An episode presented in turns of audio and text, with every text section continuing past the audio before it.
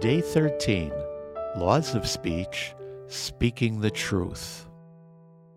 Truth is a very important value in Judaism. But what about the white lies that people tell? According to our sages, one is allowed to change the truth in three circumstances for peace, for privacy, and to minimize one's accomplishments. For peace. If someone has a new haircut and asks you, ah, How do you like it? and you hate it, you're allowed to lie in order to spare their feelings. You can say, I love it.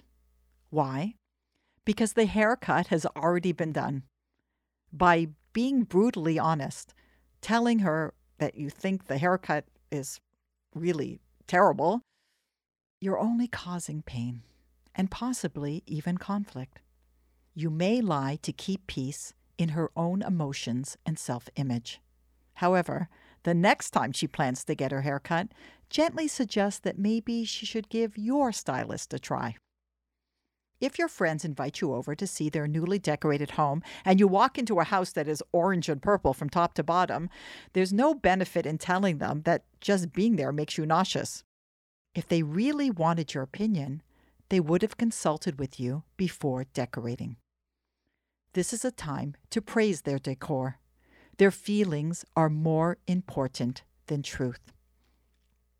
Suppose you have two friends who are not speaking to one another. You're allowed to approach one and say that the other one wants to get together and talk things over. And then you can approach the other party and say the same thing. This may indeed bring them together to patch things up.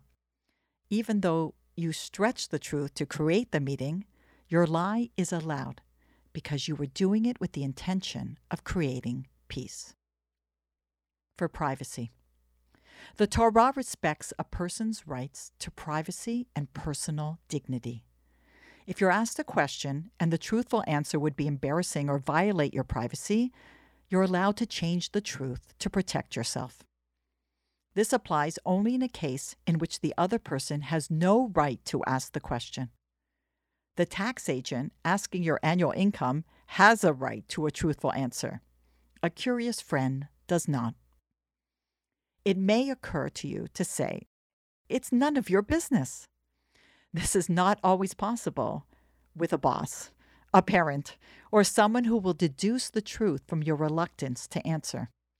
If you want to keep private certain aspects of your life that are no one's business but your own, you're allowed to lie in order to maintain that privacy. To minimize one's accomplishments.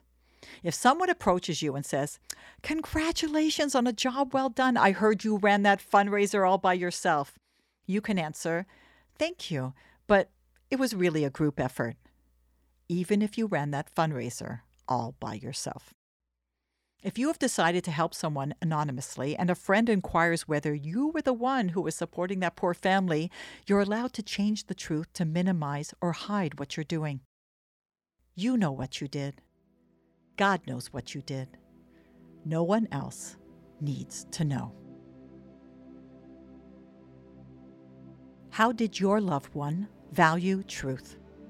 Can you recall a story about it? What did this teach you? Take a few moments to think about it.